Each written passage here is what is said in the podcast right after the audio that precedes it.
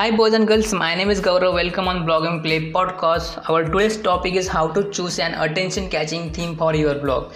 You all know your website design or theme plays significant role in blogging.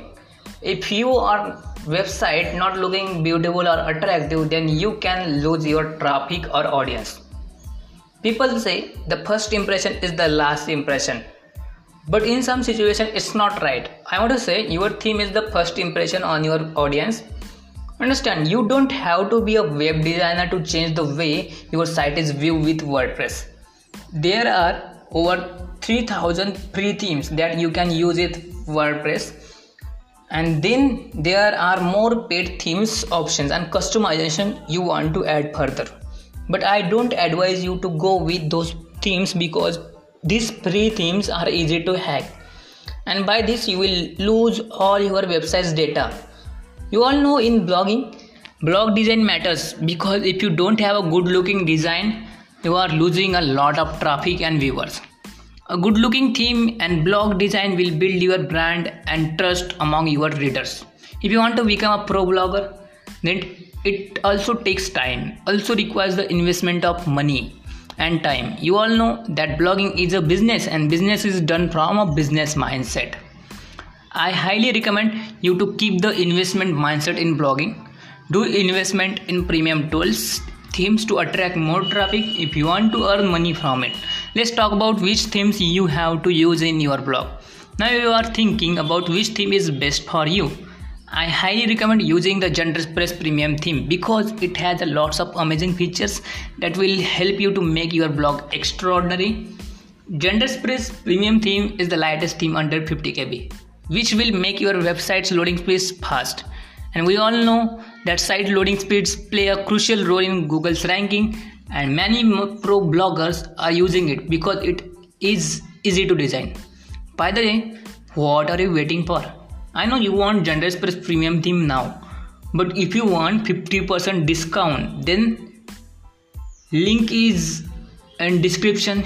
You have to click GeneratePress link on my podcast description and then you will get a 50% discount. Still confused? Should you buy the GeneratePress premium theme or not?